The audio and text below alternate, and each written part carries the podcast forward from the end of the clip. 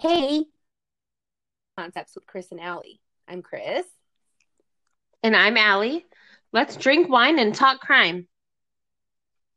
Yeah, let's do it. so last week we had um, some fun holiday um, cheer for you all, and we did some fun things, or really not some fun things, some real serious things. This week we're going to try to lighten it up a little bit, but not really. Like we, our intention was to be light, Right. but when Ellie and I try to be light, we're still pretty dark. Right. So that's what we have. I don't know what that's about. Yeah, Allie. I tried. I did find one kind of humorous case to end on, but you know what? The cases that grab our interest just aren't the the la- They're not they're the really intense ones. Yeah. So they're jacked up. They're jacked up. So anyway, crime concept wise, we're going to continue to follow holiday Mhm. crimes and holiday themed crimes. And I think that um, Ellie's going to start with current events. yes. We'll start there. Do we want to start with our song or not? Um, should we end with our song or should we Uh, start? with let's song? end with it. That'd be fun. Okay. Okay.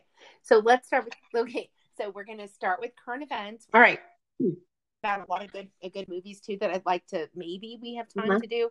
We'll see where we end up. But anyway, go ahead. All right. So and, and start with current events. So I stumbled upon this current events, and it's so fitting um, because we're all out and about. Well, at least I am because I'm a last minute shopper.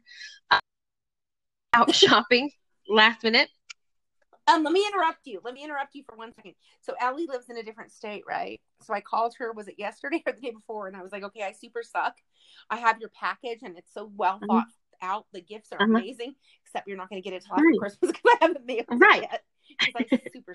So let's talk about our last minute. That's we get that from Right. mother. Okay. So this this current event kind of fits into that. So um, a disturbance in Arizona at a 24 hour Walmart caused a, a lot of confusion, an evacuation, and a police chase. And so let me just start. Okay. So December 20th. Huh? I said my thing. Right? So- that was like, I will have to send you. And this sounds interesting, guys. Look it up because there's video. There's police body camera video, so it's kind of funny. But um, so on December 20th, at just after midnight, police were called to a 24-hour Walmart um in Arizona due to reports of a man with a gun. So the suspect, 34-year-old Christopher Mendoza, had reportedly threatened his girlfriend with a gun. Get this in the Walmart self checkout. That self checkout is a bit just Right, like if that's you're where I, to, know, like scan your things and there's people behind you and she's just like taking Yeah. forever. I mean, I know. I would yeah, I get you. Yeah. Mr. Mendoza, I, get you. I feel you. So police show up and their body cam footage um, shows. So first of all, on the report, um, it says it caused a forced evacuation. So on the body cam footage, you can see that people are still in in the self checkout, like they're there doing their thing. So in the comments, like I'm Yeah. in my neck. so in the comments, someone's like, "What? There was no evacuation. There's people clearly there." And this lady in the comments is like, "Look, I'm in the video. Like I'm right there when the video is happening." She said it all happened so fast that the pe- people around didn't even know what was going on. They're like, what? I Yeah. was thinking they were like, no, I'm in line. I got to get these presents. Like, I don't even care if I get Right. shot. At least then I'll have an excuse. You'll What? evacuate my ass after I scan these and pay. Yeah, I'm with you. So, police um, body camera footage shows police approaching Mendoza, and first thing out of his mouth is, "What? I didn't do nothing." and then his girlfriend, Of course. Who had the gun? who has the gun, her? yeah, who had the gun pulled on her initially, um, claims he didn't do nothing. and so that's already funny. Uh, So- hand, hand. so police That's are funny. That is kind of. And at this sad point, they're time. maybe six feet away, five feet away, with not arm's length, but pretty near him. Mendoza is seen backing up and hurling himself, and he's not a small guy, hurling himself over the drink coolers in the self checkout. Okay, we can all pick these. So Ow! Mendoza runs all the way through Walmart. You know, the, the checkouts are in the So front. he- So wait, wait, wait. Stop Yeah. for a second. So he back backs like flips over, but probably doesn't clear it, right? He kind of jumps Cooler? up and yeah, he makes it over. You, you have to check out the video. I'll send you the link, Oh, Chris. It's quite. Okay, I want to. He's not the most agile character. I really don't know how he did this. He jumps over the cooler, clears it, and then you don't see him anymore, you know, because he's on the other side of the cooler. But reports have him running through Walmart from the front of the store to the back of the store, and he makes it out of the back doors at Walmart. like the back doors yes. So he escapes and then um nearby he makes it, you know, into the neighborhood or whatever Walmart's in and he stops a man at gunpoint and doesn't just carjack the man but kidnaps the man and has at gunpoint forces the man to drive him to a nearby city um of Avondale. Mm-hmm. And okay, so so everyone is getting reports, right? Be on the lookout for this guy. Lord knows where he's going. So fast forward a couple days to December 22nd. The evening of December 22nd, police pull over a car that they believe have has Mendoza in it. Sure enough, a man who's Mendoza jumps out of the car and takes off running into a neighborhood. so a chase ensued. Mendoza ran into a house, and it's unclear if it was someone he knew the house. He knows the homeowners or whatever, but he runs into this house and police kind of sees that's the house he went into, right? And surround the house. Now, remember I said this. They surround the house. Mendoza is barricaded inside the house. Police attempt to through the the um what is it called? The little megaphone thing tried to mm-hmm. oh, Mendoza to come out, turn himself in, blah blah blah. They're talking to Mendoza. Hostage negotiation. Mendoza, d- doing what he does best at this point, manages to escape the back door of the house. Let me guess, he ran. He did. He ran out of the back door of the house and flees on foot, still never to be seen. I mean, this was only a couple days ago two days yesterday. They haven't gone, and they yet? haven't found him yet. And I have been looking it up, girl. This is hilarious to me because one, they're saying the police are saying this man really doesn't want to be caught, and and so please lock your doors and alarms and right. Duh, he doesn't want to be caught. He has escaped you guys twice. And he's not even that good, and he's not even that good. not even said. that good. But I just have I have one comment to make when you're. Can I make my comment? Please, yeah fucking Mendoza. right? I keep emailing my my husband's at work today, and I'm texting him updates on Mendoza like we know him personally. It's just so funny because. Well, and it's funny too because when you were telling me, I'm like, wow, he sounds bad. No, I he's updates them. He's not bad. No, he is. He fucking Mendoza. Like he's like, you're not gonna catch me. I think it's hilarious that, yeah, the report yeah, the reports. The police surrounded the house. Um, clearly they didn't surround no, the house because he got out the back.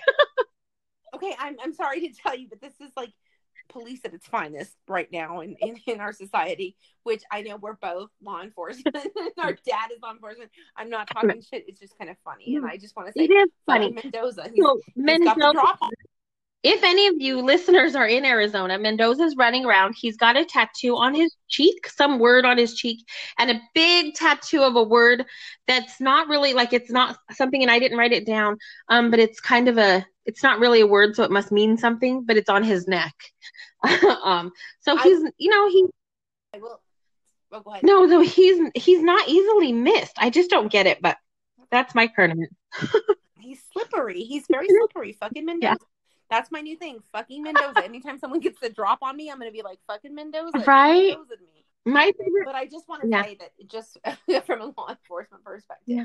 if ever you see people that have tattoos on their mm-hmm. face or mostly, well, their neck, mostly their face, uh-huh. I would say, um, anecdotally, chances are 95% certain uh-huh that that's an antisocial personality who's done time. Okay, yeah. Like you don't ta- people usually tattoo themselves in places where they can somewhat cover mm-hmm. it up or maybe not, maybe they're proud of it. Mm-hmm. Once you start tattooing the neck and then the mm-hmm. face, like you don't give a fuck anymore. Right. Like you're just like fucking Mendoza. That's my right. right. don't care so, anymore. And so I'm telling you guys, look it up. if you want, I'll, like it's an interesting read the reports out because he's right eluded the police so many times in just a, span of a week. not even like really that hard. It sounds like the police are like, huh? Right, and it's an interesting video because I was picturing myself at the Walmart and I'm like, oh my gosh, I could have caught Mendoza. Like, how silly. He's right there. Get right it. there. Stop it, Um, fool. And I thought it was funny. The in the comments, just the whole story was funny to me because the comments are like, they didn't evacuate. There's people there, and then the lady's like, I was there. I didn't even know it was happening until I saw the police Nobody come. You know, we were evacuating. like no one told me we were doing that. But I Yeah. honestly think that if it was me right now, like last minute shopping at Walmart Mm-hmm. and fucking Mendoza standing there, I'd just be like, bitch, move out of the way. Because I gotta buy I'm going to shit get these. wrap it. yeah. And I have And to other I have to do my thing. So I didn't write it down. Um, but I just did hear about it earlier today. Um, and it was in Arizona funny. as well. Um, kind of in a rougher mall, a, like a mall in a rougher area. Um, there were two. Mhm. There was a man that tried to carjack a woman at 11 o'clock during in the morning. So this is broad daylight. This 54 year old, I think she was, or in her 40s, I think she was in her 50s, was walking to her car, and the man attempted to carjack her, and she drove away, but she got shot. He shot at her as she was driving away, Oh my god. and then he attempted to carjack another woman in the parking lot, and she ran. did it kill No, her? she- uh, she- did she die? They're expecting her to make a recovery. The first victim, the first Where did he shoot her? I don't know, but it just says he shot her as she was driving away. So he attempts to, Shit. he doesn't get dissuaded and say, oh, well, maybe it's not my day. He's still in the mall parking Oh. lot and goes to carjack another lady. And she takes off running and runs to get help from a man who's in the in the parking lot. And the man who was trying to And help shoots her at um got shot by the suspect. Crackhead. I So bet. Finally, the police show up meth head, or some kind of a Shooting- Yeah, and ended up shooting the the um initial um the guy, the suspect. the suspect. The suspect. So, but what was baffling to Good. me, um, and then again in the comments, I like to read the comments and kind of get more, you know, Always. eyewitness and opinions, whatever. But um, they said that, well, duh, it happens. It's in a terrible neighborhood, and then someone's like, no, this just happened at another mall in an affluent neighborhood. Mhm. Robberies Always. and carjackings all over you guys, and especially this time of year, like we covered um last time. There's Yes. And that leads me into the reality of this Yeah. season. So, you know, we hear all and I mean it's a it's a thing. It's the holidays. Yay. It's the most wonderful time of the year, right? mhm. Um, but for some people it isn't. And there's a lot of there's a lot of pain and a lot of suffering that happens during this time of year that we don't acknowledge because we're not supposed to. So we're all supposed to put up our lights Right. and put on our smiles and there's a lot of loss that happens around the holidays. And I know for my family, um, we lost my husband's grandmother first, I mean, September um of it was oh my gosh, it was 2017. 2000 yeah. We lost um my husband's cousin who was murdered in a very, very um I guess violent um offense. It he was totally innocent bystander. He got caught up in some somebody thought he was somebody else and it was a drug deal situation and he wasn't the person they thought anyway killed him he was 19 years old um, and then two months later in december of that same year uh, my husband's grandmother passed away. And so loss is is a thing during the holidays. I mean it was two days before christmas when we lost our grandma and it was two months after we lost our cousin. And so i can speak to that from a personal perspective that that, that really sucks. Mhm. it's really hard and it, it really hurts. And every year we you know we come upon it and it's exciting at the same time. We have children and we have family and we have lots and lots of activities and fun things to do but at the same time it's tainted with pain. And so i just want to speak to that for a minute or so that the reality is that um yeah for some it's the most wonderful time of the year. For some it brings a ton of Mhm. pain that they're trying to cover up and hide because society doesn't say go ahead and hurt during this time. It's like be happy, be cheerful, and be grateful and be all these things, which you can Mhm. be.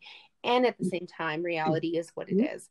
And so I want to say mental health and um, substance abuse, domestic violence, drug use, drug disorders skyrocket Mhm. during this time for those reasons. Trauma happens during this time. There's a lot of stress during the holidays. There's a lot of stress with money and family and um, expectations and all of the things Yep. that we know uh, trigger um, all of the substance abuse and the domestic violence and all of these other things. Yep.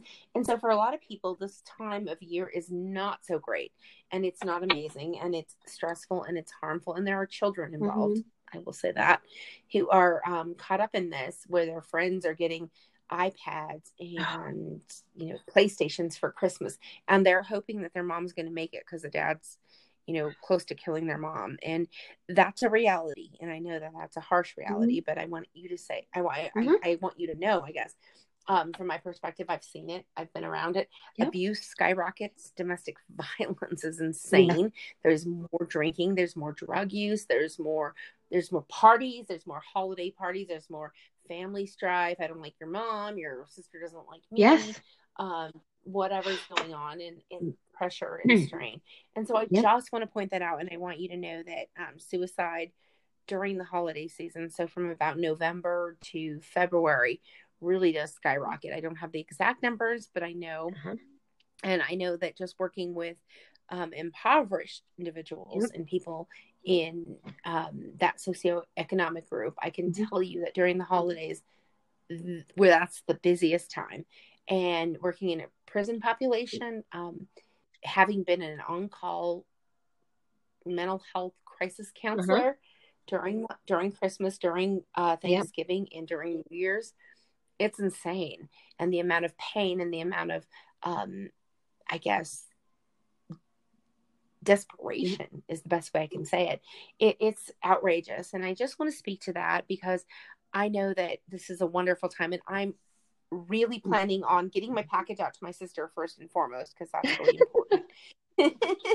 Secondly, enjoying my amazing family and being so grateful for everything that we have, and um, enjoying my parents and um, my family and our family and the people that we have with us, Mhm. and loving and being so grateful and focusing on gratitude. But I also want to keep in mind the people that are not so lucky. And I also want to speak to the fact that even though a lot of us are being cheerful and happy and grateful, Mhm. we still have a lot of pain. Yes. And and that deserves attention. Absolutely. And so that's my high horse. That's my reality check. And that's all I want to say. That was good. Yep. Perfect. Well said. All right. Should we dive into our cases? Yes. So dive into your first case, sis. I want to hear So, it. yeah. I'm excited. So I have two cases today. So I had two all prepared, and then really I was just listening to a podcast earlier, and I stumbled upon this one that I want to tell you instead. Um, and it is the, and I just found it super interesting, and you'll I hope you see why. Um, so it's the disappearance of Rachel Cooke, and she disappeared on Christmas break 2002. Yep. So, Mhm. 19 year old Rachel Cooke was from Georgetown, Texas. Um, she had a close knit family and she lived in a really good um, area. Um, Rachel moved to San Francisco, California to attend college. And oddly enough, her family was worried about her um, moving to California because they believed she'd be in greater danger in a larger city than in her small, seemingly safe community in Texas. So Rachel was home visiting her family, and she and her boyfriend that she had met while she was in school in California, um, and they were getting really serious. They were planning on moving in together, so she invited him home um, with her family over Christmas. Well, he could only stay a few days, but she was going to stay on a little bit longer. Um, he had to get back for work, but I believe she was going to stay um, and take part in some family event, so she was staying a little bit longer. So on the morning of January 10th, Rachel's father, mother, and sister left the house like normal in the morning for school and work. And they left. Rachel was still sleeping. Um, about 8 a.m., Rachel's boyfriend from California um, had called her. And Rachel told him that she was just about to go on a run. This is something she did every morning, went on a four to six mile run. So he thought nothing of it. He said, Okay, call me when you get home. Later, around 3 p.m., Rachel's father returned home due to having plans. He got home a little early because he and Rachel had plans to go out shopping that day. He found that Rachel wasn't home. Um, she didn't have a car. She didn't have uh, anything. They had plans together, so he thought that was a little bit odd. But when sometimes when Rachel was home visiting, she liked to pick up shifts at a local restaurant and work there. So he thought, oh, maybe she got called in, you know, cover a shift. So he calls over to the restaurant and they and he says, you know, is Rachel working? And he's told yes. So he's like, oh, okay, cool, that's what it is. Doesn't ask to speak to her or anything. He's like, okay, cool, she picked up a shift. She's Yeah. busy. So they wait for her. Uh, nightfall comes, and um, they thought, oh, she still wasn't home. There was no sign of her. Her mother's like, okay, now I'm getting a little bit worried. Um, they went and looked in her room. They realized that the only thing that was missing, her cell phone was there, her wallet was there. The only thing that was missing was her running clothes, her running shoes, and a little portable music player that she used when she went on runs. Hmm. So they're asking around. They call the police and they're initially told, oh, it hasn't been long enough. She's, you know, an adult. Those things that you hear tend to hear over and over. Wait 20 Right, Murders, right. She's, da-da-da. she's decided to pack up and leave. Right. Exactly. Um, Maybe that's left. right. She's an adult. Exactly. So the parents did a little bit of calling around and decided they weren't going to wait for the police. It turns out they recalled, they called the restaurant again and they said, Hey, you said Rachel was working. When did she leave? Well, it turns out it was another Rachel that was on duty. And it wasn't her. So they, So all that. right. all Let's that not worry time. about it. So they did a little bit of um, calling around and researching. Police became involved finally, but I think it was the next day or the day after that. Um, they questioned the neighbors, and six different people saw Rachel running that morning. One neighbor even saw her at the end of um, her own at the end of the driveway, just two houses away from her uh, family's home. Oh, Yeah. wow. So the I guess the neighbor was backing up and had to wait for Rachel to walk by. And so she noticed she was running walking at that point, so she thought, "Oh, well she's coming home." Yeah. There is no evidence that Rachel ever returned back to the house. So somewhere in those last 100 to 200 yards from her house, Rachel vanished without a trace. Within like what five minutes? you Yes, in minutes and literally two houses away from her house. So um police brought Oh my God. police brought everyone in for questioning that was close to um, her friends and stuff like that. Her father ended up failing a polygraph test, and that seemed rather Hmm. suspicious at the time. But her mother later explained it away, saying um, that he failed because the question was um, he failed on one question, and it was, Do you know where Rachel is? The family had, Oh wow. by that time, come to believe that Rachel was was dead, was no longer alive. So she said that her Yeah. husband meant he thinks Rachel's in heaven. Well, and, and I can say Right? honestly, as um, I mean, I'm not a polygraph expert, Right. but I use polygraph like every day in my in my career, and I can say that those kind of questions: Do you think? Do you feel? Right. Was it real? What was your intent? Right. I mean, those are not solid polygraph Right. Questions. you know where the only she's kind of at? Yeah, I have a really strong suspicion. Yeah. So the only well the only type of, of polygraph questions that have validity are behavioral Yep. questions did you do Yes. this did you do that Yes. did you not what you know not what you think not what you feel it's did you did you do this Right. behavioral questions and, and it's um and there's a i mean i can we can, i and I, I think it's on our list right to do some polygraph um Yes. Yes. Yes. facts and myths so we can do that at some other point but i just want to speak to that Yep. that that's a shitty ass and weak question. Yeah. And I can pull if if we need to at some, and I would love to do that because I have lots of connections with polygraph examiners. Oh, awesome. amazing Okay. Yeah. That can That is to us about definitely that- on our list and excited. how it works. Um, But I can say they they say that all the time. Like that's a shitty question. It Why did they ask Right. that question? Because that's not going to yield Mm. like a valid response. It's going to yield some weird shit because when you're dealing with feelings and thoughts and yes. Yeah, it's it's hokey, Yeah. but So it behavioral. seemed super suspicious, but you know what? It it lost its it that edge over time, and for that very reason. So police also questioned Rachel's ex boyfriend, um, who was from that town, who was um reportedly still wanting to be with Rachel, and had approached her at a party um over that Christmas break, and um they couldn't find a whole lot of evidence on him either. So there were no breaks in the case, and unfortunately, I didn't write down until the year what year, but um, some years later, a career criminal, Michael Moore, um, confessed to, and he was in, in prison for murder at the time. He confessed to the kidnapping and the murder of Rachel. And, and he kind of, he described the case and what he did to Rachel, and he it kind of fit what he had done to his past victims, so they believed him. While he was on stand in court, after he had already um, signed a plea agreement and everything, Michael recounted his confession, saying that it was all a lie and kind of a cruel joke. So the DA. Hmm, the DA's don't know. office, yeah, the DA's office determined that they couldn't charge him because they didn't have any evidence. It was literally his confession. Right. So they Mhm. didn't charge And there are so many. They kind of there are so many suspected that he just out there that said it. that shit just Yeah, for fun. he might have just said it to get out of prison in whatever state he was in to kind of go get extradited to, to Texas to go to court. oh my god. A big fun time. that's going to play into the case. I'm going to talk about what you just said right there.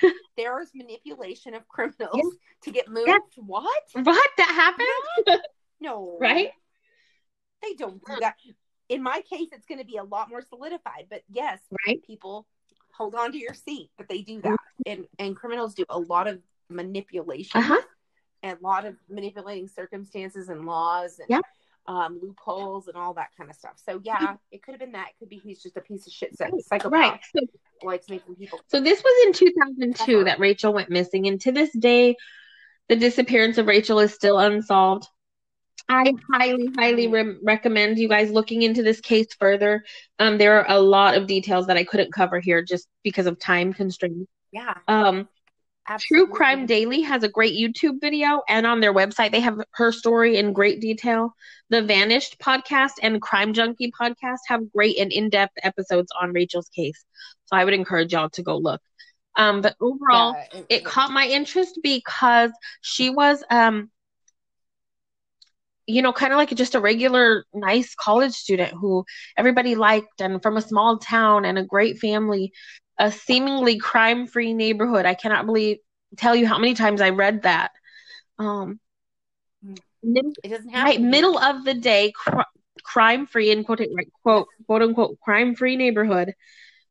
Six people saw her that morning running and she is she she vanished there there was no so trace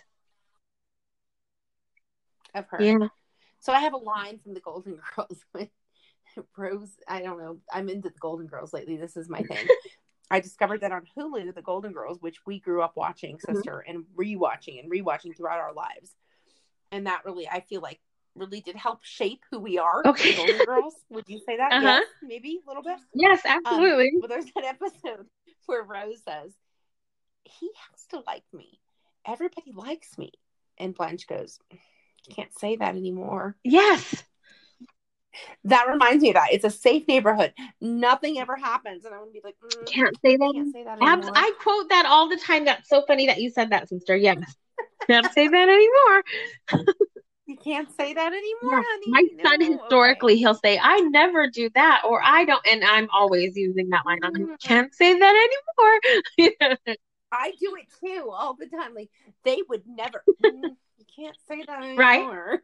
Right. so it's the Golden Yeah. Girls. I mean, whatever. But wh- I will quote that. I Yeah. a million times. So if you're irritated by that, I'm sorry, but I do it. When I speak in movie reference, yes the Golden Girls quote.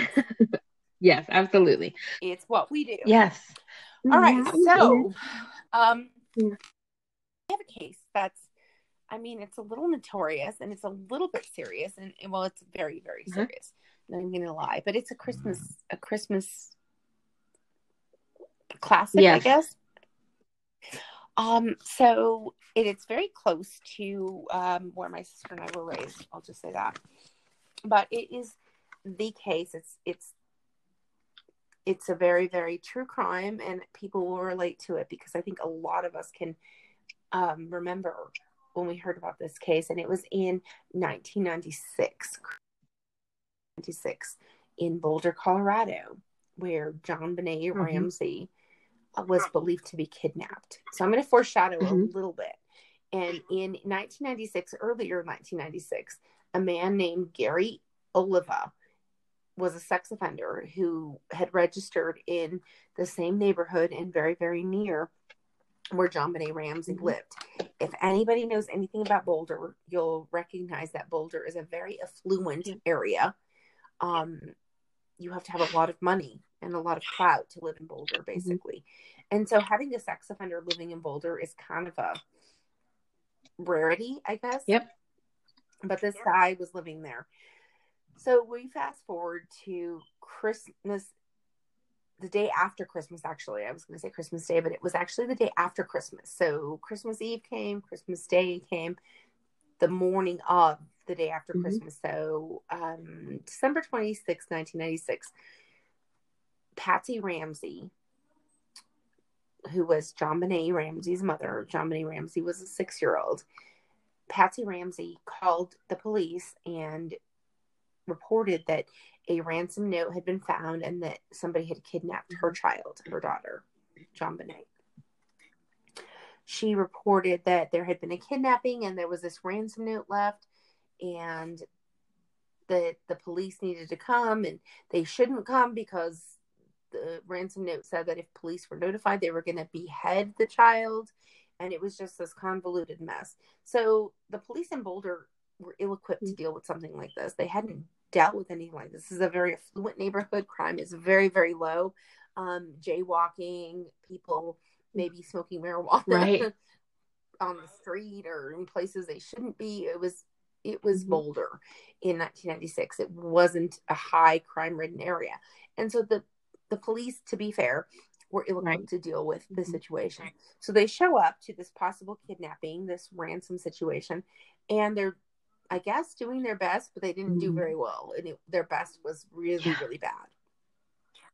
So they didn't secure the crime scene. What they did is they came in and they believed everything they were told at face value by the Ramseys Mhm. and that was Patsy Ramsey and and um, John Ramsey.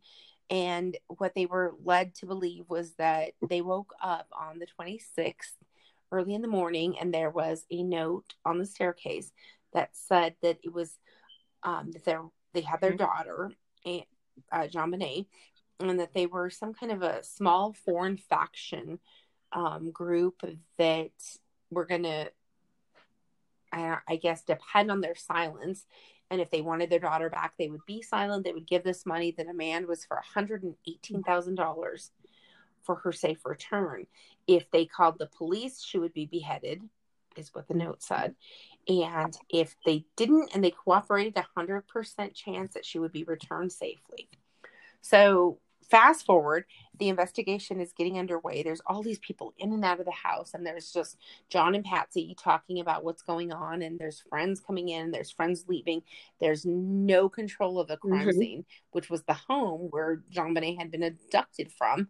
Um, they're starting to look at did, did somebody force their way into the house? Was you know did somebody coax her Mhm. out of the house? What's going on? But there had been no control of that crime scene which i think today we can all say like no matter where Mhm. you're at even if you're in rural pennsylvania we hear about crime scene investigation 1996 yeah it really wasn't that important especially in an affluent neighborhood like you know, boulder colorado Yep.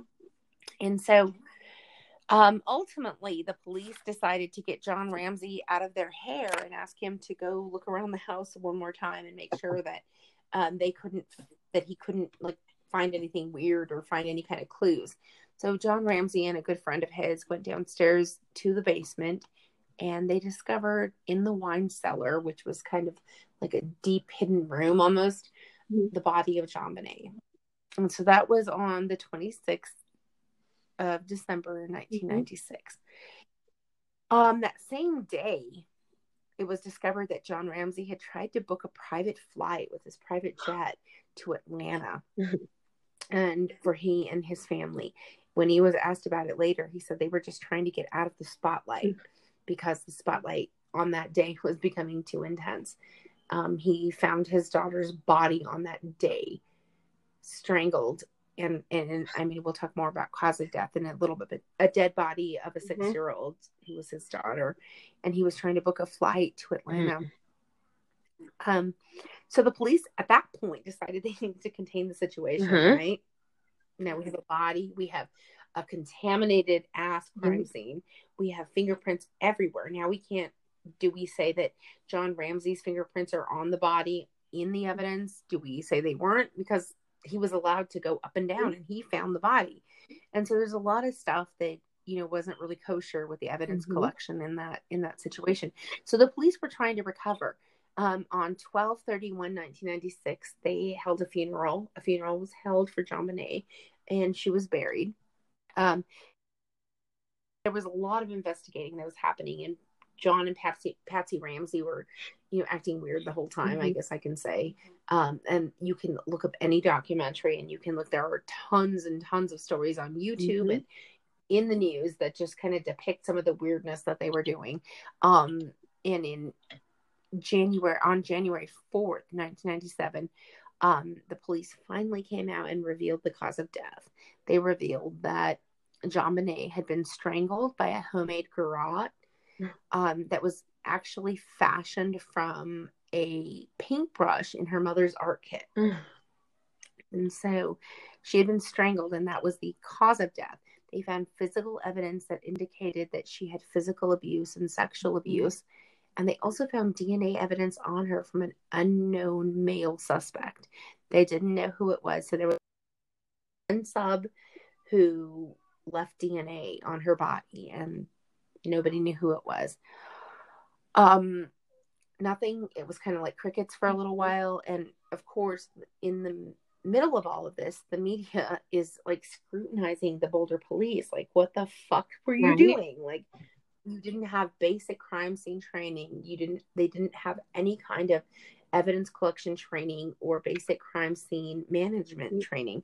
Which in 1996, um, I'm not really sure.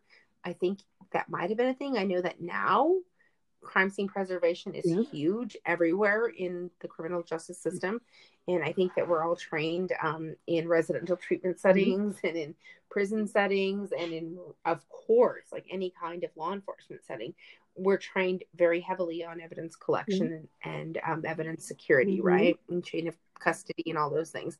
At the time though it was just a shit Yep. show and everybody was all over evidence was everywhere and everybody's DNA was everywhere, including the cops and Mhm. detectives that were investigating the situation. Um, and so they, they they were even looking at like we're in Colorado in the middle of winter and snow happens, Yeah. right? And we know, I mean, we understand Mhm. snow, sis. And you understand that if you step on snow and even if more snow falls, there's still going to be a Mhm. footprint, right? Well, there were so many footprints everywhere. There was no protection of that Mm. evidence. And I mean, in Colorado, snow evidence is amazing, Uh-huh. right? I mean, it's like a perfectly, like a primed evidence collection petri dish, right? Well, it was jacked up. So there were just so many, so many Mhm. flaws in the investigation. And so I think that um, another another thing that's notable was in March of 1997, the FBI released an analysis of the um, ransom note, and they said that it was unlikely that anybody but Patsy Right. Ramsey had authored that note. They said that it was likely that somebody else writ- had written the note. Um, it wasn't her handwriting, but it was her vernacular. It was the words that she would use, and so they they came on pretty definitely with that statement that she authored that note, and whether it was to protect her Mhm. husband, to protect herself, to protect her child, or to protect some kind of weird underground sex ring, nobody could be sure. But it was it was pretty evident, I think, at that time that she had authored that note. So again, fast forward, um, January fifteenth, nineteen ninety eight. Patsy and John Ramsey were interviewed again, and they decided that they didn't want to be interviewed. So the police were going to interview them. They had said they were going to go live with this Mhm. interview of their true story of what happened to JonBenét, and then they decided they didn't want to do that. And so here we are. This happened in 1996. Here we are in 1998, a year and you know 10 months later, whatever that is, and still no clue as to what actually Mhm. happened to that child. Um, in 1999, the police or the um, I think it was the FBI at that time had questioned her brother Yes. Burke, who had been nine years old at the time of the crime, and he had been heard on the initial 911 call that Patsy made um, to police dispatch, saying that there was this kidnapping, and you could hear Burke in the background, and then there was some back and forth about whether or not he was asleep during that time or he was not. So anyway, um, in May of 1999, he was interviewed again by the FBI, and they decided um, they took it to a grand jury is what it was. I'm sorry, I said FBI, but it was the grand jury that decided that he was not a suspect and he was more of a witness. So he was present during the time that something happened to his sister, but they didn't consider him to be a suspect in in that event. And then we fast forward to 2002, where remember that foreshadowing that piece of Yeah. shit, Gary Oliva, whatever, um, the sex offender that lived Yeah. close to her, he confessed to killing her. He confessed all these sordid details and started, you know, talking some weird shit about her perfect body and all this perfect stuff, and it was horrible.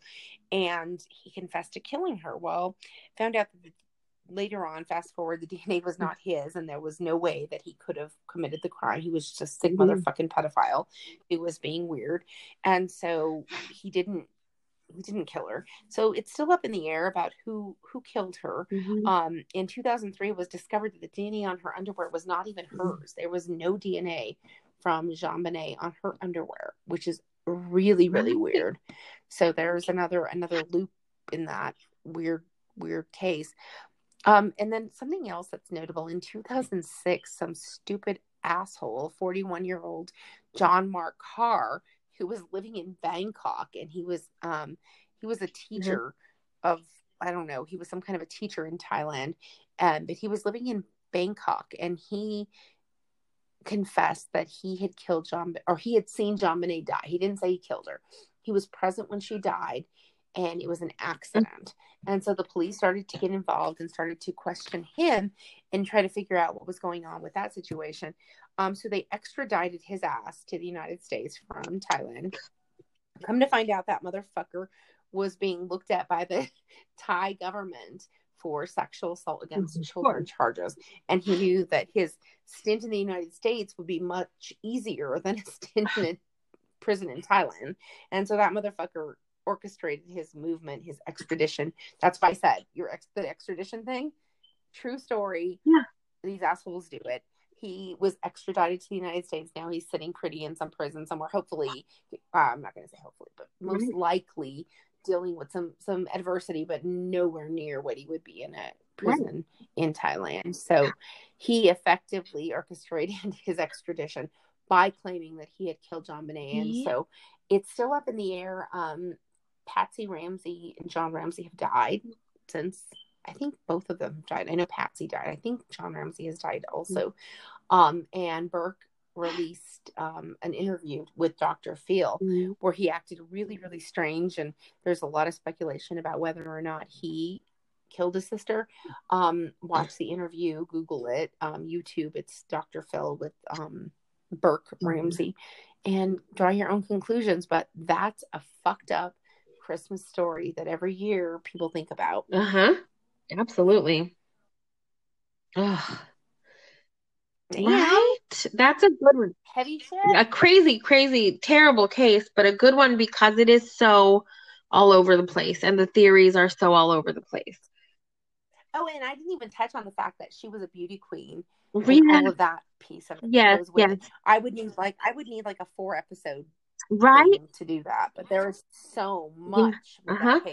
All the cases that we touch upon, you guys, we really encourage y'all to go look up and get more details because we really do, due to our time constraints, can't tell all the details that we want. So we just have to kind of get into it. But um, that's a really, really good case. That I just had an idea though. Uh huh. What if uh, okay, eventually, and we'll talk about this Yeah. more. I think outside of here, but we might do like an hour segment on one case Right. at some Right. point, and we'll just dissect the fuck out of it, which is what we do when we're on the phone, Right. the. Um, yeah, because when I was looking up the Rachel Cooke case, I was like, oh, I just want to say that, and I want to say that, and you know, we just can't with with how our layout is, but absolutely. So, speaking of time, we're almost 45 minutes, but I have one more case to share. Oh, this is we're we're probably gonna go an hour, so we're gonna do an extra fifteen minutes. And Merry Christmas. this one is a little bit of um it it's a gem. It's a true gem.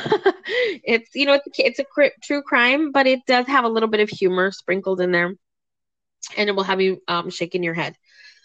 So this is a case of a bank robbery that ta- that took place in Cisco Texas in 1927 24 year old Marshall Ratliff was a career criminal.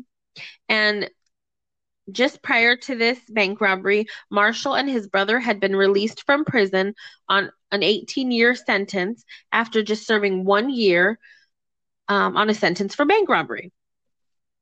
Marshall's mother had appealed the then governor who had pardoned the boys. So instead of turning their lives around and going on the straight and narrow, as you know, one would hope if you're pardoned from prison, which is what we would have done, right? I don't know if we were bank robbers and had gotten off after one year on an 18 year sentence. So we would have learned our lesson. so the boys quickly started planning yet another bank robbery.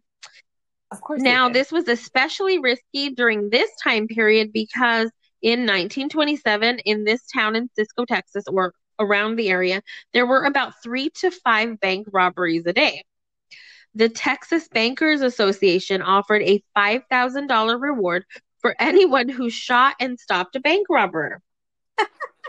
so, okay, so it's risky, right? And they're still going for it. So the crew. They don't care. So turns out, um, oh, here, I'm going to get to, okay. So uh, the crew in a getaway car dropped off Marshall um, dressed as Santa Claus. They dropped him off down the street from the bank. Now, Marshall had decided to dress as Santa Claus because he was too easily recognizable as Marshall. You know, he was a career criminal in this small town. He was bank robber. Yeah, Santa Claus is, is a good disguise. No one's going to pay attention to Santa. So he thought, yep, Santa, and I'll be able to, to get away with this. So this is the great part of it. So while remember the getaway crew drops him off down the street while walking to the bank, Marshall, dressed as Santa, proceeds to smile and wave at all the people passing by. He should have been giving out candy canes. He, he, he didn't have that forethought, but he did the next best thing. He stopped and talked to every child who approached him. He asked them what they wanted what for Christmas. Yes, exactly. How did I know that? yeah. Now, children are following him down the street. He didn't care. He didn't give it a second thought. He enters the bank and he loudly announces, This is a stick up. Just as he was announcing that it was a stick up, um, a six year old little girl who had seen Santa, Marshall, on the street and begged her mom to go follow Santa into the bank. They were just walking in as he's announcing, This is a stick up. So the daughter, the mother grabs her daughter by the arm and runs out the back door of the bank, screaming that there's a bank being robbed right now. So, due to the $5,000 reward being offered, the townspeople, and I'm saying everybody in every store nearby, every house, all of the townspeople gather all the weapons that they have and they quickly surround the bank. And they legit and they legit it. It wasn't like that other case. But you know, Mendoza might be a descendant of Marshall because listen, he got away. the robbers it. run out the back of the bank and hop in a um, getaway car. They, Mendoza, they, Mendoza. right? They Yeah. take two girls, two teenage girls from inside the bank. They take them as hostages, um, not far Yeah. away from the bank. Um, the getaway car was running out of gas. It was all shut up, so the tires were were flat. so the robbers determined that they couldn't get very far anymore. So they left their hostages, their car, and all of the money And from the bank robber. How did I know that?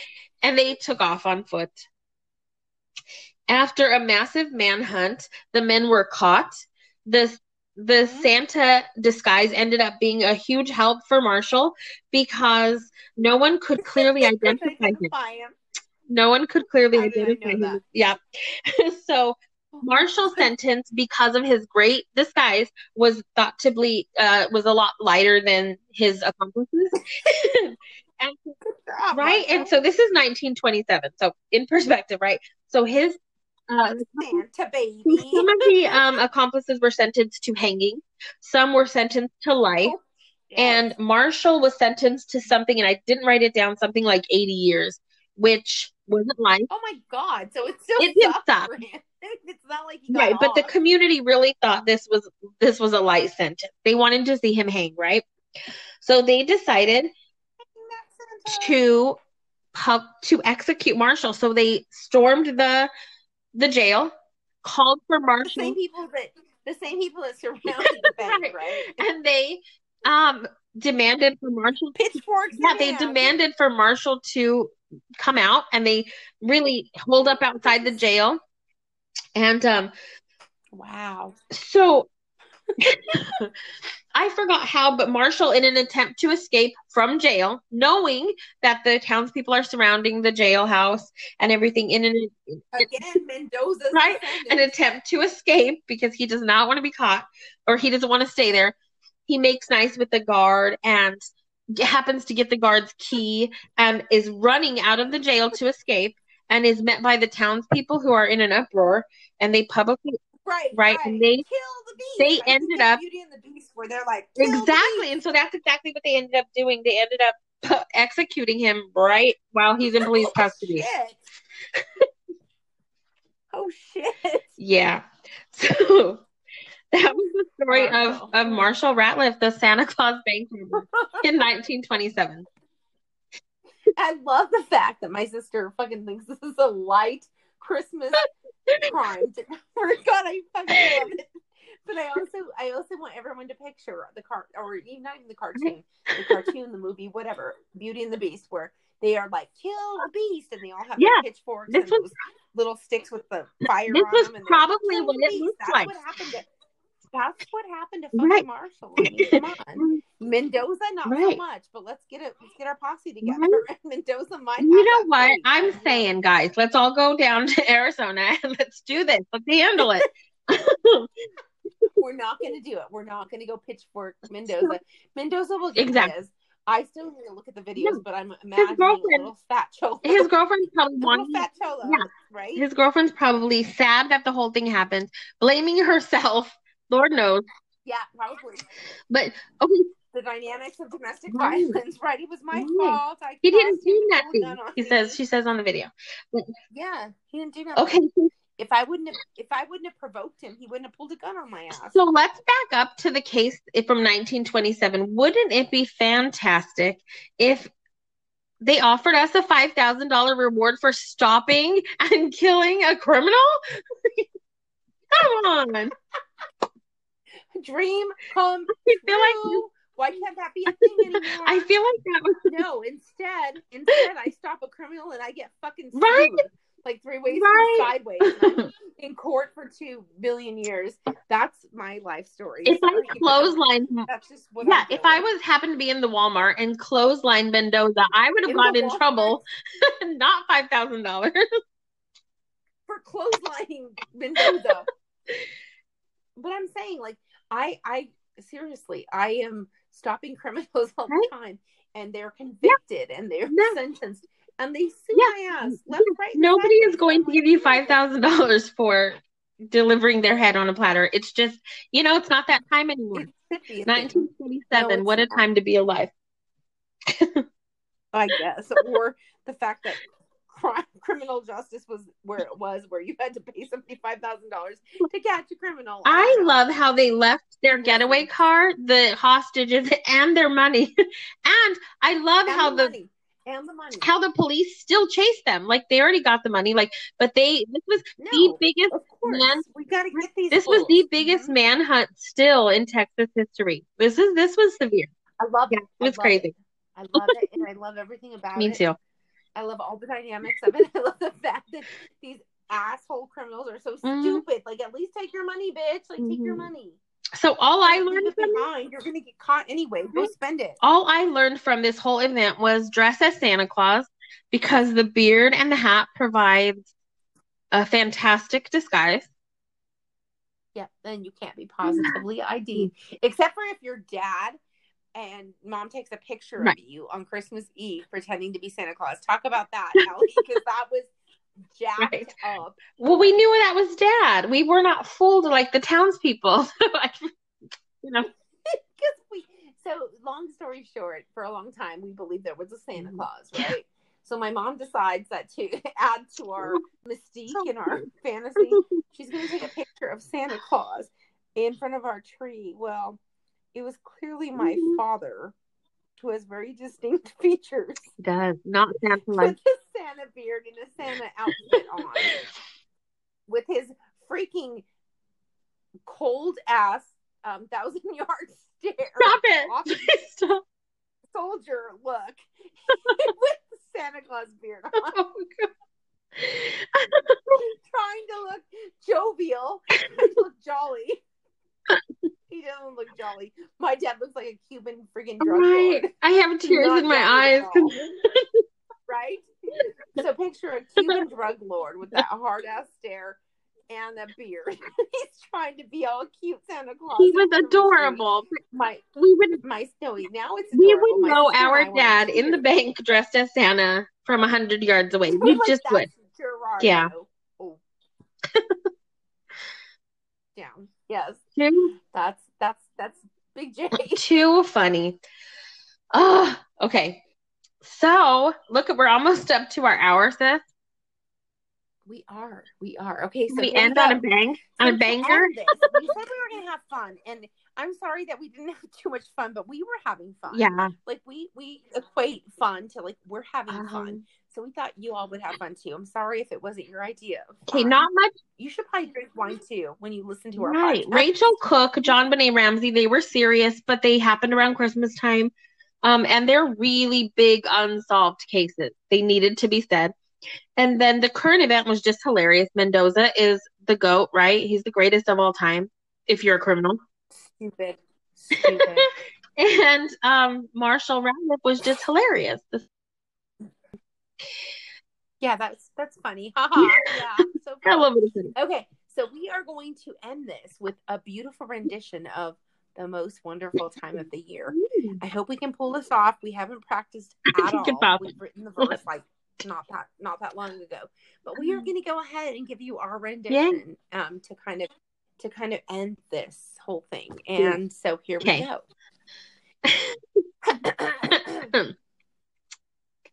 it's the most dangerous time of the year. With dickheads jingle belling and every ass yelling, be in good Mhm. cheer. It's the most jacked time of the year. It's disrupted schedules, ridiculous carols, assholes invading your home. It is so fucking tempting to be alone. It's the most dangerous time of the year. There'll be crazy carjackings and internet hackings and drunkards passed out in the snow. There'll be heroin habits and desperate crack addicts pretending they aren't so low.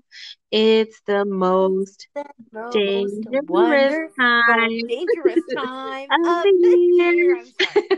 It's I love that. wonderful, dangerous time of the year. So, Merry Christmas, Merry Christmas. Please know that all of this isn't just, sort of, but it's also to give you a check of reality. All of those things are happening, and it is wonderful for a lot of Yes. people. For a lot of people, it's not so wonderful. So let's keep that in Yes. mind. And and watch your back decent human as you're out and about. Um, I know we're nearing Christmas, uh, Christmas Eve here and Christmas. Um, but as as you're out shopping, as you're out seeing the Christmas lights or um, visiting, you know, anything in your town, um, just it, lock your doors when Be you're home alone. Even lock your doors, alarms, whatever you can. Protect yourselves because Be aware. Yeah.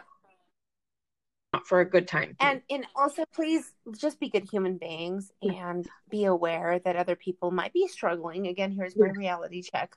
We Yeah. are so blessed. Ellie. And we have so many things, even though I haven't sent your right. I haven't either. Right, we haven't. And I promise it will it will be a blessing to you. You will be so enthralled Right. by my gifts for you. right. But anyway, I just want people to be decent and Absolutely. be um understanding and loving and Mhm. know that there are people struggling. And again, remember that people lose people during the holidays Mhm. and those pains don't go away. Right. Mm-hmm. So be decent. Yep. Be decent. Oh my gosh. All right, guys. Thank you so much for hanging out with us tonight. And we hope you um, found our episode educational, uh, fun in Not too some way, thought provoking, anything. And again, look up more information on the Rachel Cooke disappearance, the JonBenét disappearance. Um, Uh, murder. Trombone mur- murder. yes. She was dead. She's dead. Oh, yes. And I guess that's it. And even the funny one, even the funny one. Right. Marshall Ratliff. Bank Mhm. robber, Santa bank robber. And you know what? If you And- look up Santa bank robber, more than just Marshall come up, you guys. I don't know what that Oh, says it- about it our will. world. I don't know about that. I don't know what that means, but it's pretty it's pretty legit. So Yeah. all right. Good night, good night. Right. And um to all uh what is it? Oh. Christmas and to what is that whole thing? Oh, so I can't even to think of it now. night? I don't know. To, Merry Christmas to all and to all a And good to night. all a good night. Okay. Love you, love you, kisses. Love you. Bye. Bye.